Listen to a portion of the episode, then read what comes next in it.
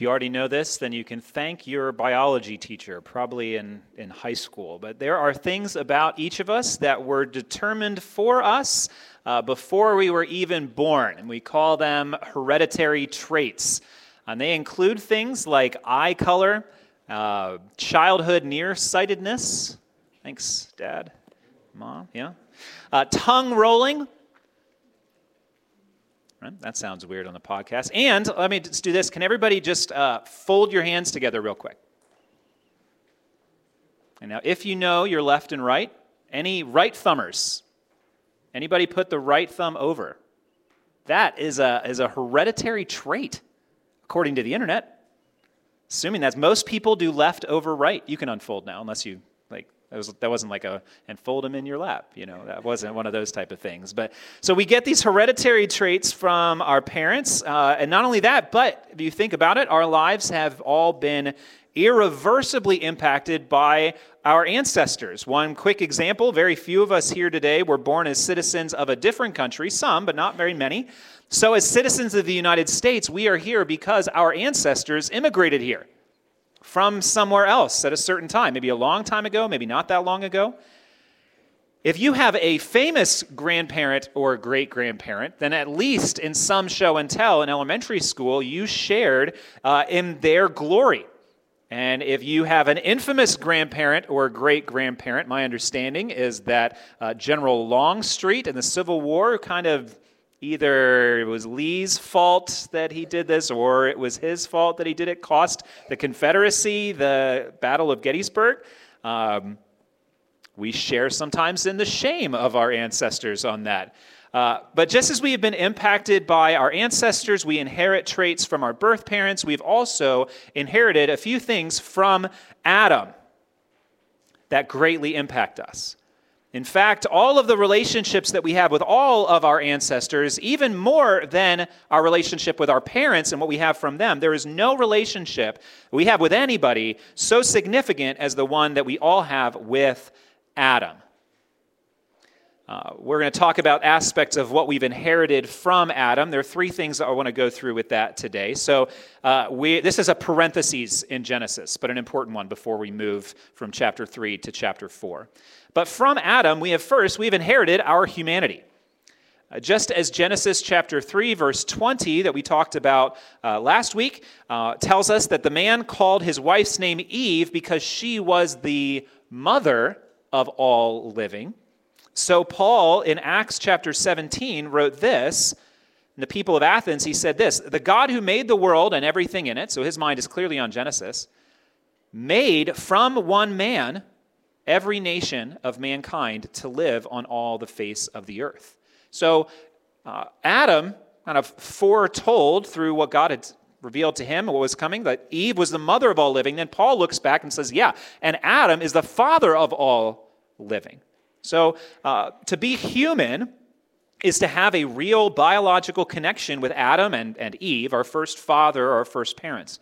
Uh, you and I each have a human nature from our birth parents, who received it from their birth parents, who received it from their birth parents, and so on, all the way back to Eve, who received her human nature from Adam's rib that God used to form her, and Adam received his human nature directly from God himself when he was formed from the dust of the ground. We are one human race, right?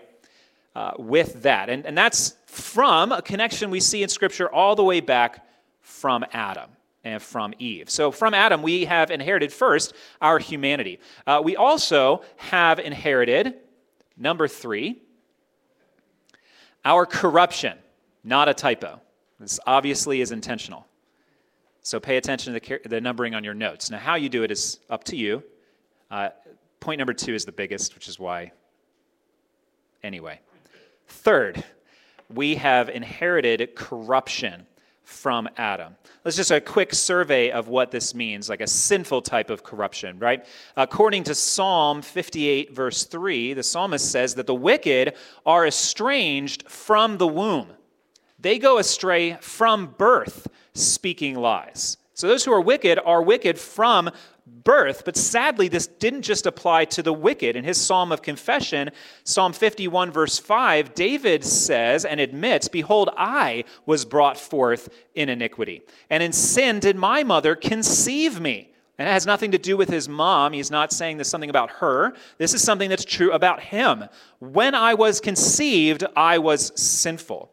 David admits this also in Psalm 14. The Lord looks down from heaven on the children of man to see if there are any who understand, who seek after God. They have all turned aside. Together they have become corrupt. There is none who does good, not even one. The apostle Paul would quote that passage and others when he says in Romans 3:23 kind of a, a climactic, easily memorizable statement for all have sinned and fall short of the glory of God. And this is true even of those who would eventually trust in Christ. Not true of somebody else. This is true of us. Paul points the Ephesians to this.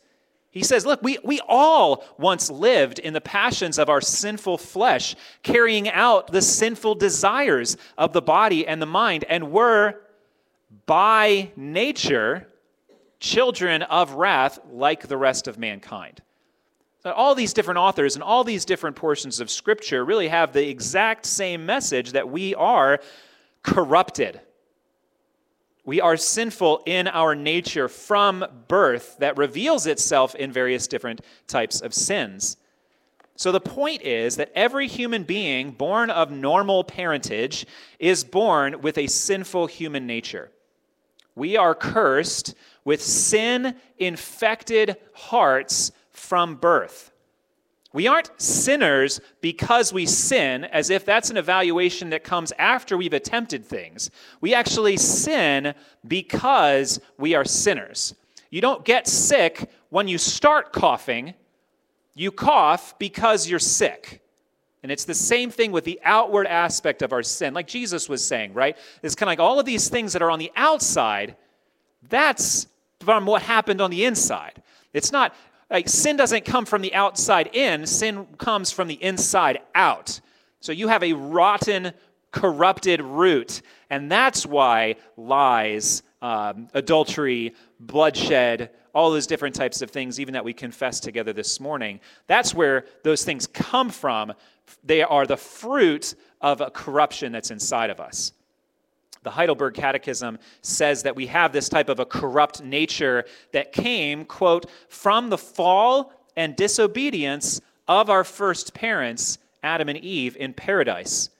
This fall has so poisoned our nature that we are all conceived and born in sin. It wasn't originally, but it is now part of our humanity. And if you are a member here at Risen King Church and you doubt that children are sinful from birth, that we actually offer a special class for you where you can learn all about it. Uh, it's called the nursery, right? Uh, the Canons of Dort, another historic Christian document, explain it this way Man, Adam, brought forth children of the same nature as himself after the fall. That is to say, being corrupt, he brought forth corrupt children. Corruption spread by God's just judgment from Adam to all his descendants, except for Christ alone, not by way of imitation, but by way of the propagation of his perverted nature. Therefore, all people are conceived in sin. That's that quote that we read from David. Therefore, all people are conceived in sin and are born children of wrath. They're pointing to Ephesians there. Unfit for any saving good, inclined to evil dead in their sins, and slaves to sin. Without the grace of the regenerating Holy Spirit, they are neither willing nor able to return to God to reform their distorted nature or even to dispose themselves to such reform. You can't save yourself, and without the work of God, you don't even want to do anything about your sin problem. You, are, you can be perfectly content in your wretched depravity all on your own. Anything else, you need God. Right? Those who are in the flesh cannot please God. next week we'll begin to see this sinful depravity or corruption uh, of Adam's offspring in just the first generation. Adam and Eve's son Cain. The first sin we have recorded, right, would be eating of the fruit. And then the second is murdering your brother because that corruption had been passed on. Sin had changed, right, and infiltrated, infected them. And then by Genesis 6, it's not just one of two sons that's evil, but all of humanity will just reek of this sinful corruption. And today, this is as true of us as it was of them. So, uh, if you are a human this morning, that's because of your connection with Adam. If you are a sinner this morning, this is because you inherited that from Adam and Eve, the first sinners. And so far, so good, right? I mean, not like you're glad that I'm reminding you of this, uh, but I imagine that you're all probably with me at this point. Uh, but point number two, the one I skipped, that's a doozy. In order to understand one of the most significant things that we inherit from Adam, we need to jump far forward from Genesis all the way uh, into the middle of Paul's letter to the Romans, chapter 5, starting in verse 12. And this is our text for this morning Romans chapter 5, verses 12 through 19. So if you have a chance to turn there, uh, you can read, uh, follow along as I read. Therefore, just as sin came into the world through one man, and death through sin, and so death spread to all men because all sinned, changes thoughts. He's, he's going to explain a couple things. So we just started a parenthesis. Mine has a dash. We talked about that a little bit last week. Verse 13 For sin indeed was in the world before the law was given, but sin is not counted where there is no law. Yet death reigned from Adam to Moses, even over those whose sinning was not like the transgression of Adam, who was a type of the one to come. But the free gift is not like the trespass. For if many died through one man's trespass, much more have the grace of God and the free gift by the grace of that one man, Jesus Christ, abounded for many. And the free gift is not like the result of that one man's sin. For the judgment following one trespass brought condemnation, but the free gift following many trespasses brought justification. For if, because of one man's trespass, death reigned through that one man, much more will those who receive the abundance of grace and the free gift of righteousness reign in life through the one man, Jesus Christ. Okay, now, Verse 12, Paul started a statement and then stopped, right? Just as X, and when you say just as this one thing, you have to say so also this other thing. But he doesn't say that in verse 12 because he wants to lay a little bit of groundwork, probably two different parentheses on that. So he says just as and then doesn't finish his thought, but he comes back to it in verse 18. So what he started in verse 12, he's going to repeat and finish in verse 18. Okay? Therefore, as one trespass led to condemnation for all men, so one act of righteousness leads to justification and life for all men. For as by the one man's disobedience the many were made sinners, so by the one man's obedience the many will be made righteous. From Adam, we have inherited humanity and we inherited corruption, but we also have inherited guilt. From Adam, we have inherited guilt. And that may not sound like a big deal, but it really is. And I want to take the time today to explain. Because when I say that we have inherited guilt from Adam, I don't mean that we have a guilty conscience when we sin. We do, right? And that, that is uh, the work of the Spirit in us. It is part, I think, of that whole package of being human, but that's not what this is talking about. The guilt that we have inherited from Adam is a legal verdict of guilty due to breaking a law, right? Break a law. At the end of that trial, you are guilty and declared to be such. In other words, you are condemned because of the law that you have broken. You're, you're subject to the sentencing of a crime which that you have been found guilty of. And at first thought, this may not sound very different from what we've already talked about through that whole corruption, right? Like, of course, God says I'm guilty. Look at all my sin. you pointed that out in spades today, Peter, uh, right? Like the, the biggest thing that we've talked about uh, Jesus, we're horrible sinners, right? Uh, but that's not what we're talking about again. You have sinned. Sin deserves punishment. You deserve punishment. But we need to answer the question what sin are you guilty of? You are guilty of eating the fruit of the tree of the knowledge of good and evil in the Garden of Eden. That's what Paul is writing about here in Romans. You are guilty of committing that sin. Court trials will always proceed along these type of lines, right? There's a crime that's been committed. Um, of course, that trial, then there is a verdict, and if the verdict is guilty, there's a sentencing and a punishment, right? Nod if you're with me. A crime, a verdict, and then a punishment. We don't want to see any of those things flipped. Well, in the case of Romans chapter 5, based on Genesis chapter 3, the crime is the sin of eating from the forbidden tree. The verdict is guilty, and the punishment is death. I'm going to leave this up because I'm going to walk through aspects of Romans 5 again because I want you to see where these things pop up. So have, have your text open to walk along these things, okay? Verse 12. Just as sin, the crime, came into the world through one man, and death, the punishment, through sin, the crime, and so death, the punishment, spread to all men because all sinned, crime. Verse 15 For if many died, punishment, through one man's trespass, the crime. Verse 16 For the judgment following one trespass, the crime, brought condemnation, which is a verdict of guilt. You are guilty, you are condemned. One man's trespass brought that verdict.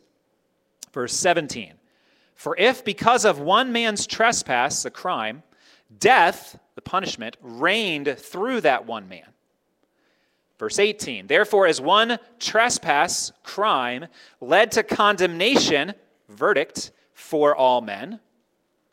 And then verse 19, for as by the one man's disobedience, the crime, the many were made sinners, made criminals by the one crime, the many were made criminals. The same thing as when he's saying, by the one man's disobedience or sin, the many were made sinners. So hopefully you can see the aspect of there's the, the crime or the sin or the disobedience, and then there's a verdict as that is evaluated, and then the sentencing is rendering, and it's the punishment of death. We at least kind of see, in my mind, it's linear, but it doesn't fit on the keynote to do that in a horizontal, so I had to do it vertical. I'll try to be consistent with the keynote. Crime of eating verdict of guilty, punishment of death. You are awaiting your execution, punishment, because God has declared you guilty in the verdict, and your crime was Adam's one sin in the garden, his first sin. That is what this passage is teaching. Now, you have added to your guilt.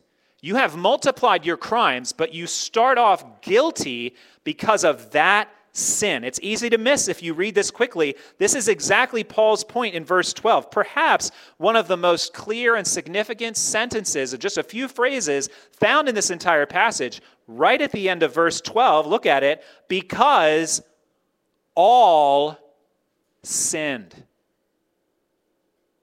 When, Paul? In that one sin. Death, sin came into the world through one man, and he uses one so many times in this, right? Hopefully you hear that as we read it. One, one, one, one. And he repeats that point. This all sinned is you and me and everyone else. And then he repeats the same point in verse 18. One trespass. One.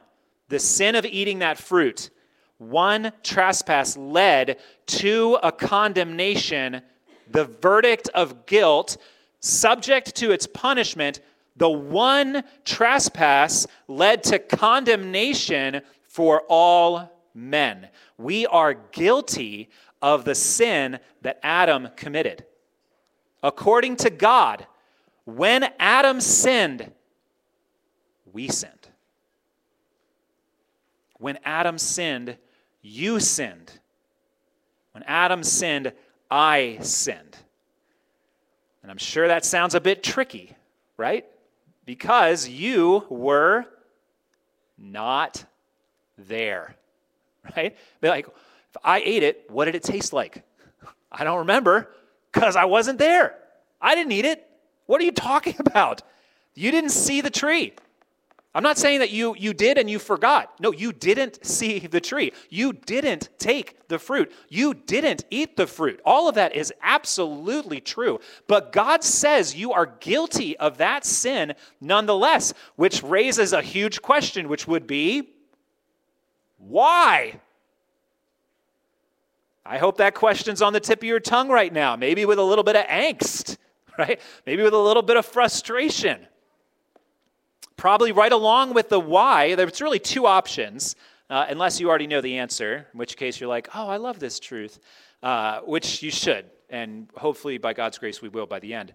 But you're either saying why, or you're saying three other little words. Anybody guess? That's not fair. Points for Lois. And if you're not asking why or objecting that's not fair, then you either already know the answer or you already aren't paying attention. Why are we guilty of Adam's sin? And there's one answer that just absolutely won't do it all. One ancient writer said that Adam was like a prototype, uh, truly human, but that he was a prototype, not like an example for us. He sinned, he was declared guilty for his sin, he suffered the punishment of death for his sin. Then we follow in his example, so we sin, uh, we are declared guilty for our sin, uh, and we die as punishment for our sin. Now, on the one hand, that is true, but it is very clearly not what this text is teaching. And that writer, ancient writer, like third, fourth century writer, very clearly was reinterpreting this text and using that as oh that's what this teaching he's reinterpreting this text to teach that we are not born with a sinful nature at all he would accept that we inherited humanity, he would reject that we even inherited corruption. And that is clearly unbiblical, as we already worked through together this morning.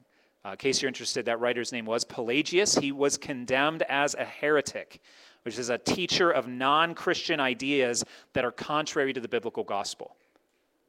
That is not what this text is teaching. And in seeking to avoid it, he was really trying to escape the sinfulness of humanity that's taught in Scripture. So that's one answer that won't do. Well, why are we guilty like Adam? Oh, just because we sin just like Adam sinned. It's like, well, we do, but it's just not what this text is talking about. And actually just says we aren't guilty of Adam's sin. But the text says we are. Why are we guilty of Adam's sin?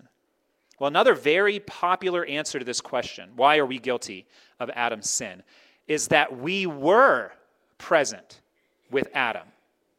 We were present in Adam physically as his future offspring. So when he sinned, we also sinned. And, and then there are texts that show there's similarities to that in other, other elements of it. It's like, oh, okay, somebody who's uh, physically present in a father or grandfather, even before they're born, right? There's some association with those type of things. Now, it is true that you were physically, by great distance, present in Adam genetically, right? Because you inherited your humanity from him. So you do have to have that sort of a biological connection in that type of a thing. You, you inherited your humanity from Adam, so you could rightly say you were genetically in him. However, this does not adequately explain why Paul says you are guilty of how many of Adam's sins? One. Did Adam only commit one sin? He absolutely did not only commit one sin. Right? And then you can start working your way through why if why just that one sin? Or why am I not guilty of my dad's sins? that happened before I was born? Why are my children not guilty of my sins before they were born, which I am not, and they are not? And were not said to be guilty in any of Adam's multitude of sins over the course of that. We are told we are guilty of one sin. So, this genetic connection really can't explain that. It, it sort of falls apart. It also misses what we're going to see is the connection between Adam and Christ that is at the heart of this passage, and we're going to get to that in a few minutes. Why are we guilty of Adam's sin? And the biblical answer to that question is that he was our representative. Adam was our representative. And you might say, no, thank you. Uh, I didn't vote for him. Not my representative. Right? Maybe we get that on a bumper sticker. I'd like a different representative, please. But we don't have the right to make that choice. Uh, in fact, Adam didn't make that choice for himself. God didn't offer to him, hey, you could be the representative for the human race that'll come after you. He didn't ask, he just ordained that it would be, and it was. God sovereignly ordained that Adam would act as a representative for the original human race. And this rep- representative relationship is unique. No one else has represented the original human race in the same way, and no one else can. It was a one time choice, it was a one time representation. You know, as we think about this type of representation, even you might start thinking about other representatives and other type of relationships like this. Uh, there are some analogies that we find to try to understand what exactly is happening here in other parts of society, like rulers of a country. They represent their people and their citizens, right? We even call some of our elected officials representatives acting on our behalf. Uh, and with a ruler representing, by nature of his leadership, uh, represents his citizens, uh, that country benefits or suffers based on the actions and decisions of its rulers. Parents, especially fathers, lead their families, and the whole family benefits or suffers based on their actions or decisions. Uh, schools have administrators. Uh, armies have generals, teams have captains, churches have pastors or elders, but none of these examples of representation is as significant as our relationship with Adam. we could try to be like, look, uh, uh, you heard, and it kind of it, it gives a picture to sort of get us there, right? Like one person on the team fouls, and the whole team is penalized. Oh, okay. Uh, but it's not the same, right? It, it, it moves us in the direction. It's, if you're looking that way, it kind of gets you looking in the right way, but it's not the same. Because there's like a difference, if you think about it. There's a difference between my kids suffering because of the consequences of my bad decisions. There's a difference between that and my kids being considered guilty of my bad decisions as if they had made those decisions themselves. But that's exactly what's happening here. Not just like, oh, we suffer because Adam sinned. No, we are guilty of committing Adam's sin. That's the nature of this representation. I hope you can see that's very unique.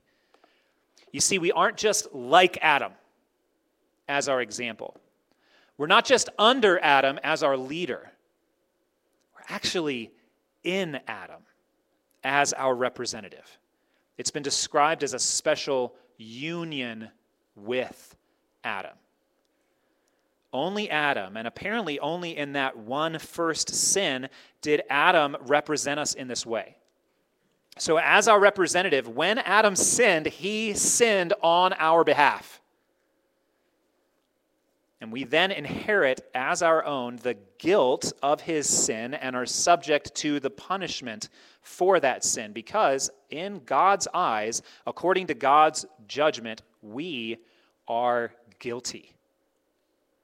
Another word to describe that type of a, of a transfer of his guilt being kind of assigned to us is the word imputation. Uh, I hope uh, reputation precedes me. I don't just throw out words to try to be uh, cool or smart sounding. So if it's on the screen, I, it's an important word, and this one is. Imputation is a, is a fancy word for something being transferred to you, uh, something being attributed to you, something being applied to your account. And to be honest, it is kind of hard to give an illustration of this uh, because no one but God has the authority to do it, really, in the way that it's been done. Uh, but let me try in this. Keith isn't here today, uh, so I'll use him. He'd be right there, but he's not. Uh, imagine that Keith robbed a bank, shot one of the guards, and then stole a car to get away. Now, I love Keith. He's a great friend, he's a good brother, uh, he's a good husband and dad, too, so I don't want him to go to jail for the rest of his life. Uh, he gets arrested. He goes to trial. I go to the courtroom and I tell the judge, Your Honor, I'd like for Keith's crimes to be put on my record instead. That's a bit crazy for me to do that. Uh, but if the judge allowed it, his record remaining clean, my record having those crimes transferred to it, that would be an example of imputation. Something that wasn't mine kind of laid on me as if it was mine. Uh, one of the smallest books in the New Testament is Paul's letter to Philemon. Are you familiar with Paul's letter to Philemon? Uh, in it, we learn that while Paul was in prison in Rome, he met a man named Onesimus. And Onesimus was a runaway slave from Colossae, where there was a friend and fellow worker of Paul named Philemon. Onesimus runs away from Philemon, lands in the anonymity of the massive city of Rome, finds his way to Paul, and is converted. Then Paul writes the letter to the Colossians, and he writes a letter to his friend Philemon, and he sends Onesimus back to Colossae, back to his master, with a letter in hand for him. Through, so he had become a Christian, sends him back to Philemon, and this is the appeal that Paul makes to his friend. So, if you consider me your partners, right in the middle of the letter, receive him, the runaway slave, Onesimus, receive him as you would receive me. Hear this. If he has wronged you at all, or owes you anything, charge that to my account. I, Paul, write this with my own hand. I will repay it. Paul is asking Philemon to impute Onesimus's wrongs, Onesimus's debts to Paul.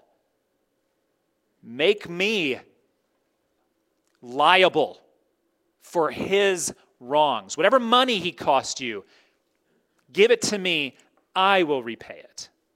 Do you see how that kind of an imputation works? And sometimes we have, we have motives Im- imputed to us when somebody else assumes that the reason that Stan did this is because he was being incredibly generous, uh, when really maybe he wasn't. I'm not even thinking of a real story. You just happen to be in the sight line, brother. You got to be careful where you sit.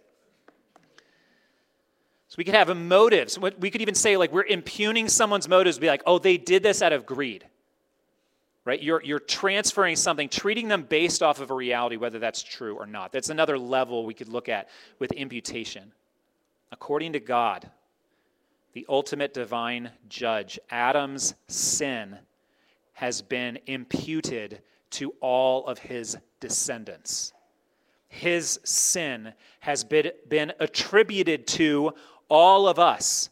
His wickedness has been applied to your account. We sinned in Adam. We are guilty in Adam. We will die in Adam. Paul echoes this same thought in 1 Corinthians 15, verse 22, where he says very succinctly, In Adam, all die. Justly, fairly righteously. And this is a really important truth. Inheriting guilt from Adam by imputation, to keep the word there. And it's important for you to submit to in your hearts. Because be like, man, I'm not convinced. It's like, I don't care. Okay? Like, I'm not saying you need to like it yet. I'm saying you need to bend your knee to it because this is God's word. And you need to submit to the truth of this. You have Adam's guilt to your account. You committed his sin because it's taught in the Bible. But second, because it leads us to Jesus in the gospel.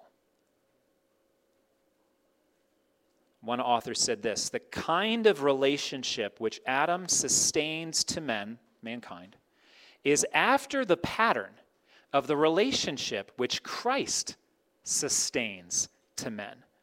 This is an explanation of what Paul writes in right in the middle of our passage. Romans chapter 5 verse 14 says, "Adam was a type of the one who was to come."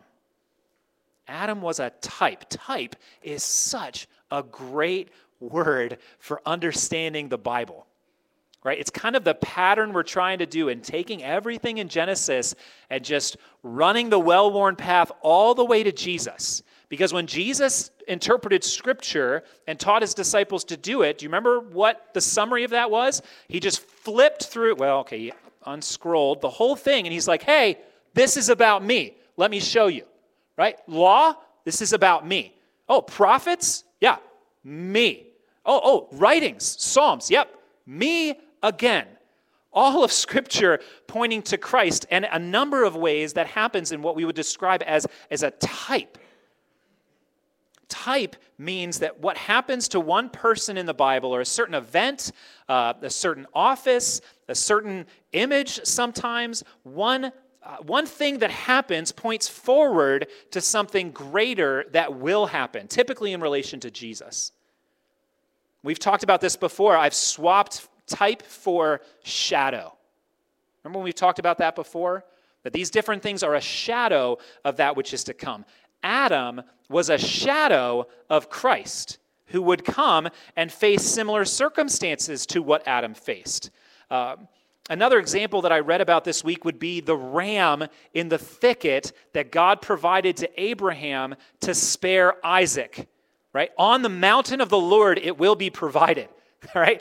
And if you just read Genesis, be like, huh, wonder what that's talking about. And then you fast forward and you're like, oh, Jesus, right? God's son would climb a mountain and be offered as a sacrifice that God himself had provided right? A shadow or a dim outline that's kind of like you look at it, you're like, what did that mean? And then when you see Jesus, you're like, that's what it meant. What it always was pointing to. Doesn't mean it didn't happen, it did happen. And it happened according to a perfect divine author who had planned the whole thing, weaving in hints and shadows to get us to Jesus, that we see clearer from the vantage point of the New Testament. So the ram foreshadows Christ uh, shadows him ahead of time, or is a type of that. Adam was a type. And Jesus is what we could call the anti-type, which isn't like, I don't like types. That's just what it's called, right? It's type pointing to anti-type or shadow, and Jesus is the fulfillment. Jesus is the one casting the body, casting the shadow backward. Paul talks about this same image of Romans 5, and he also addresses it very similarly in 1 Corinthians 15. He says it this very explicitly once again Thus it is written, the first man, Adam, became a living being. The last Adam became a life giving spirit. Uh, have any of you ever met someone named Adam? Raise your hand. Ever met anybody named Adam? Okay. Why did they name him that? The Bible says that there was a last Adam and it happened a long time ago. Oh, no. You got to call them up, tell them to change their names. There can't be any more Adams. Or did it not have to do with the name? It didn't have to do with the name, right? It had to do with the type. There was one type and there was one fulfillment. Jesus is the last or the, well, he's the second and the final Adam. God chose two Adams to represent humanity. And just as God sovereignly ordained that Adam would represent the original human race, so God also sovereignly ordained that Jesus Christ would act as a representative for a new human race. Just as the one man's disobedience so the one man's righteousness, right?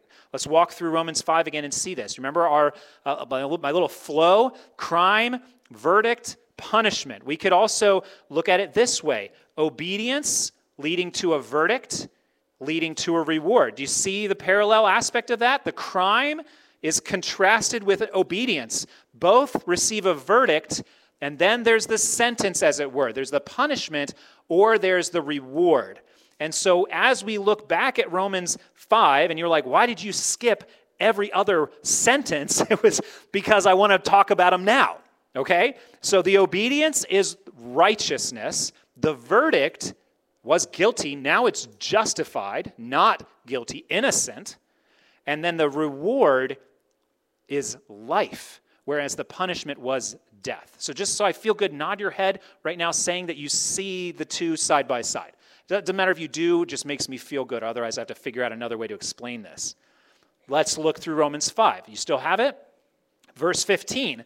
First, Paul sets up the contrast there's a free gift and there's a trespass. For if many died, that was that punishment, remember? Many died through one man's trespass, that was the crime. Much more have the grace of God and the free gift, that's the obedience or the righteousness, the free gift by the grace of that one man, Jesus Christ, abounded for many. Verse 16. And the free gift, the obedience, the righteousness, is not like the result of that one man's sin. For the judgment following one trespass brought condemnation, but the free gift, obedience, righteousness, following many trespasses brought justification as a verdict. Justification, again, another one of those words we really need to know. It's when the judge gives the verdict, that thing becomes fact. And the verdict of justified means not guilty to the millionth degree, right? More than just not guilty, but actually positively righteous. So this is the really the polar opposite of the verdict of guilty. Like we, our system, you have guilty or you have not guilty. Our court systems, right? All the Challenge B students, right? Court systems aren't there to prove innocence. It's all you can get to is not guilty. Yes or eh, can't prove it. Right? That's not the opposite of guilty. Is not not guilty. It's innocent. Okay? Those are the polar opposites of those two verdicts. And this free gift led to a verdict of justified. Verse 17 For if because of one man's trespass death reigned through that one man, much more will those who receive the abundance of grace and the free gift of righteousness, obedience, reign in life, reward, through the one man, Jesus Christ. Verse 18, again, uh, the, the clearest statement of this. Therefore, as one trespass led to condemnation for all men, so one act of righteousness or obedience led to justification, the verdict, and life, the reward. Verse 19, for as by the one man's disobedience the many were made sinners, so by the one man's obedience the many will be made righteous. Do you remember the frustration that I did everything in me to do to build up in you about the fact that Adam's guilt is yours? Because right? I was trying to get you frustrated if you didn't see that. Why is Adam's sin imputed to me? I didn't do it. I wasn't there. I don't accept the terms. I don't like it. I hope you like it because you need it to be true. It absolutely must be true. Matter of fact, I'll go this far. The best well, prologue. The best prologue to the best news in the world is that Adam's sin has been imputed to you. It didn't feel fair that God would judge you as guilty for a sin that you didn't physically commit, right? Do you remember? It's like, ah, I don't like that. I don't think that's good. I mean, I know I have enough of my own sin. That's good, but but I don't like if I'm guilty of a hundred things, I don't want to be accused of a hundred and one, right? Despite whatever object- objections that you may have, you must accept it as true, and you should rejoice that it is true that God imputed Adam's sin and its guilt to you because there's not a greater truth in the universe that God, the righteous judge, will impute to one person something that belongs to someone else. No greater truth. Say it again. There is no greater truth in the universe than God, the righteous judge, will declare that something that one person did can be transferred to another person's account. You see where we're going, right? Because just as by imputation you became guilty of a sin that you didn't commit, it is by imputation that Jesus took your sin on himself. And it is by imputation that you are justified by a righteousness that you did not physically achieve.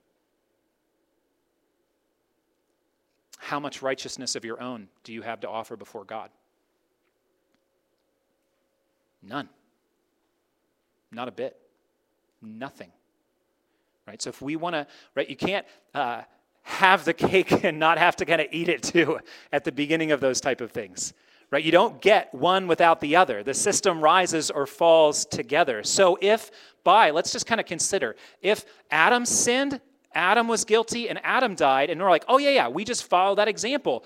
Uh, we sin, we're guilty, we die. Like Pelagius said, okay, sure, like let's just trace that out. And now let's think about salvation. Oh, you want life? Well, life is the reward for righteousness. How much righteousness do you have?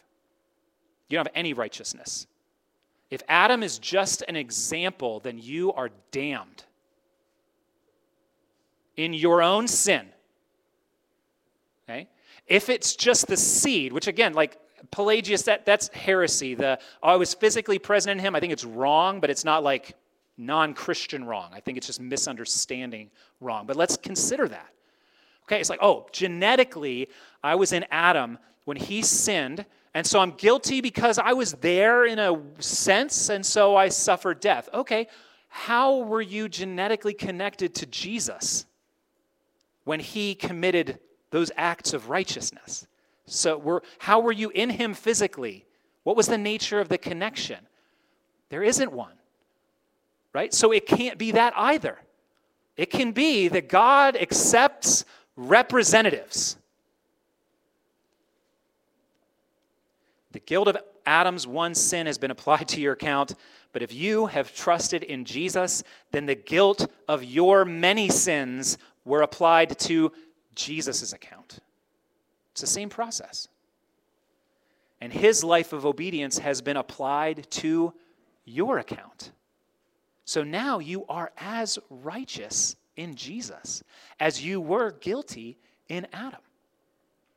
And as much as you deserve the punishment of death, direct line, you deserve the reward of life because of Jesus. Only Christ can represent us in this way. So, as our representative, when Christ was righteous, he was righteous on our behalf we then inherit as our own the, the innocence of his righteousness. And we are subject to the reward for that righteousness because, in God's eyes, according to God's judgment, we are righteous. And I did my best to, that was the exact same thing that I said about Adam, with everything about Jesus swapped in. We lived righteously in Jesus before we were even born. We are justified in Jesus. And that verdict, right, on him was cast before we were even born, that he was shown to be righteous. And we will live in Jesus.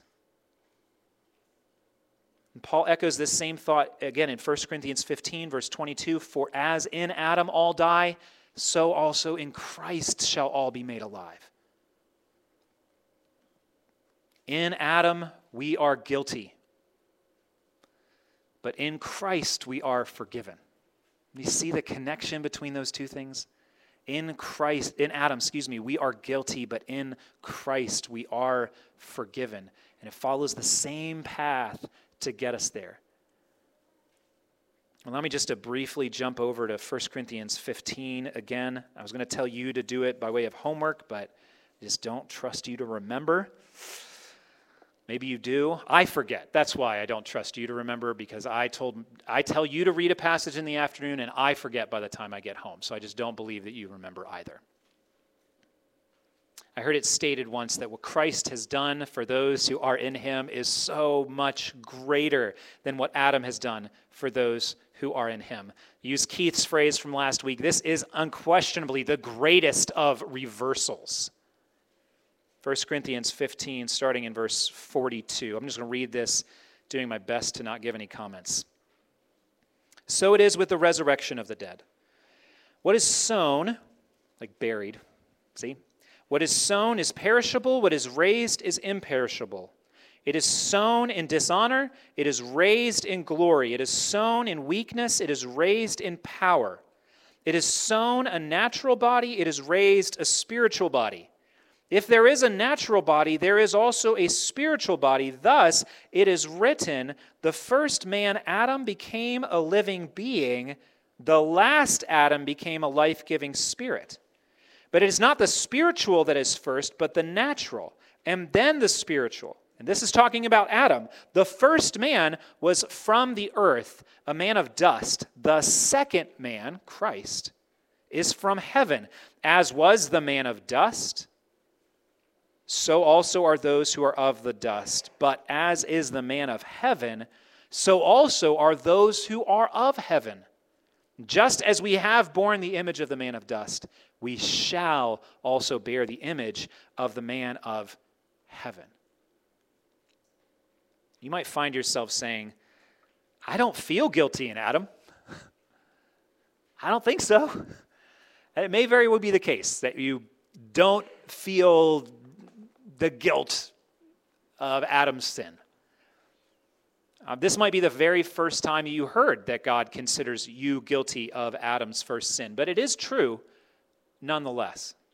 What we feel about ourselves and, and even what we are aware of about ourselves must be submitted to the absolute truth of what God says about us. And I don't, I don't get it that I'm in Adam. Well, you don't have to, but you are.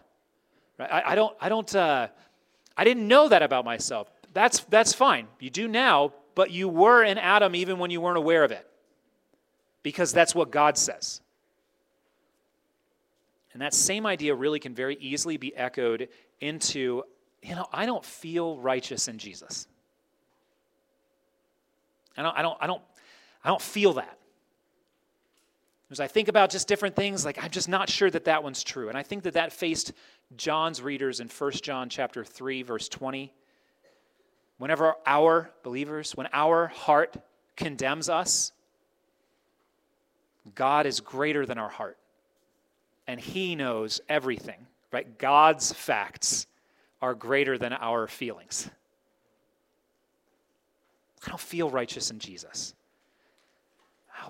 It's because we've overlooked the gospel. How often do we do that? How, how often, as saints, the children of God, do we overlook or, or forget the truths of the gospel. If you have trusted in Jesus alone for salvation, you may not feel righteous before God. You, you may not know that you are righteous before God, but God says that by faith in Jesus, God says that you are righteous in Jesus. Perfectly righteous. And it's his verdict that matters, not yours. perfectly righteous, permanently clothed with the spotless, shining righteousness of Jesus, that righteousness, a life of never doing any sin and always doing what was right, that has been imputed to you. It is now on your account. Praise God, it's not just put it in your hands. Oh, you would mess it up. And so would I, right? John Bunyan, I think it was, having written about that, struggling with his faith, then comes to the truth. He's walking out in a field.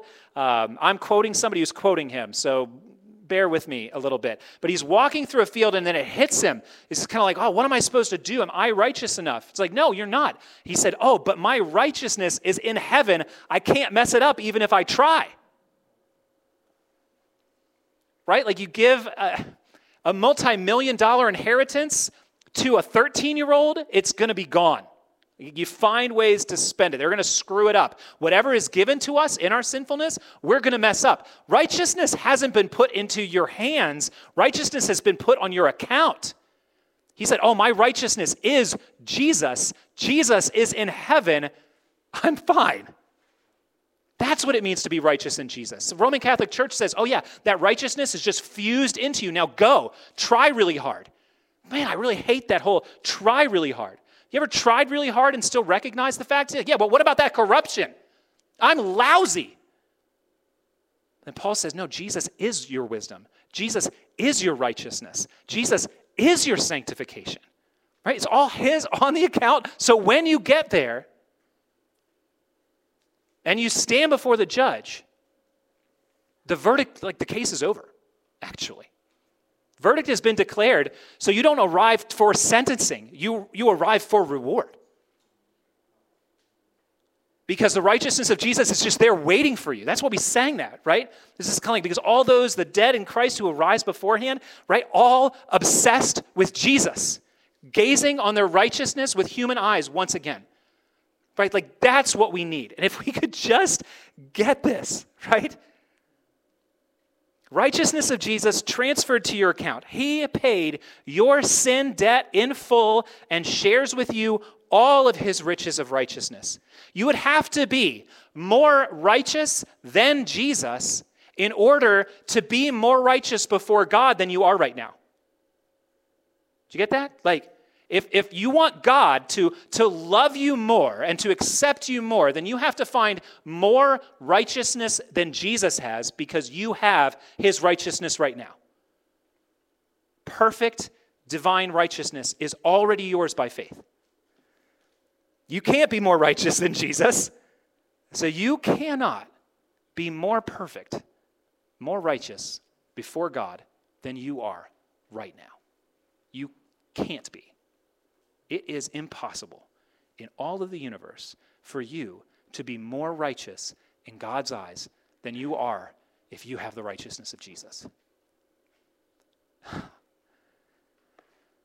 Oh, that we would grasp this truth. How it would change us. How it would change our gratitude to God. How it would change our worship of God how it would change our confidence in prayer, boldly approach the throne, how it would change our confession of sin before our Father. like, I'm righteous, I'm welcome. Yeah, yeah, here's everything else. Please take this away. Please change me. I don't want to be like this anymore. How it would change our relationships with others, how forgiving we would be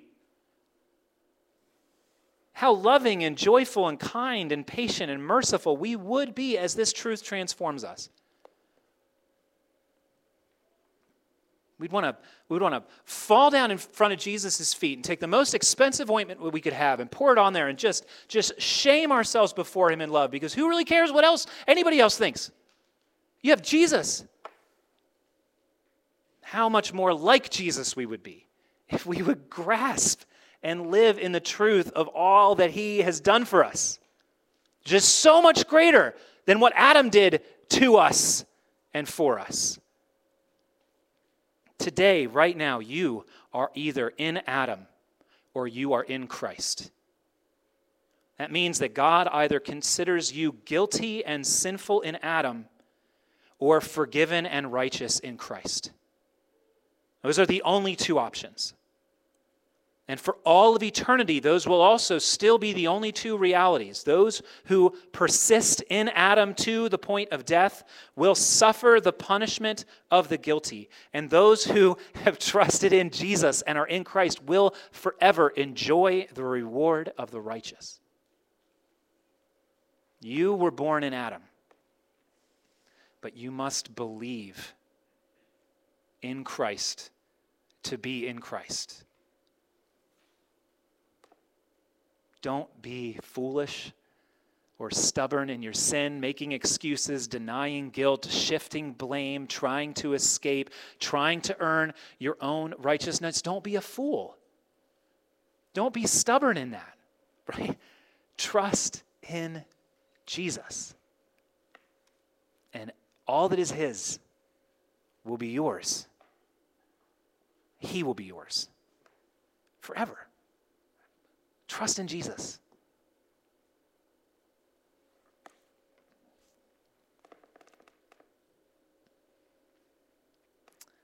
Father, you are wonderful in that you imputed Adam's guilt to us so that that same righteousness you could impute Jesus to us.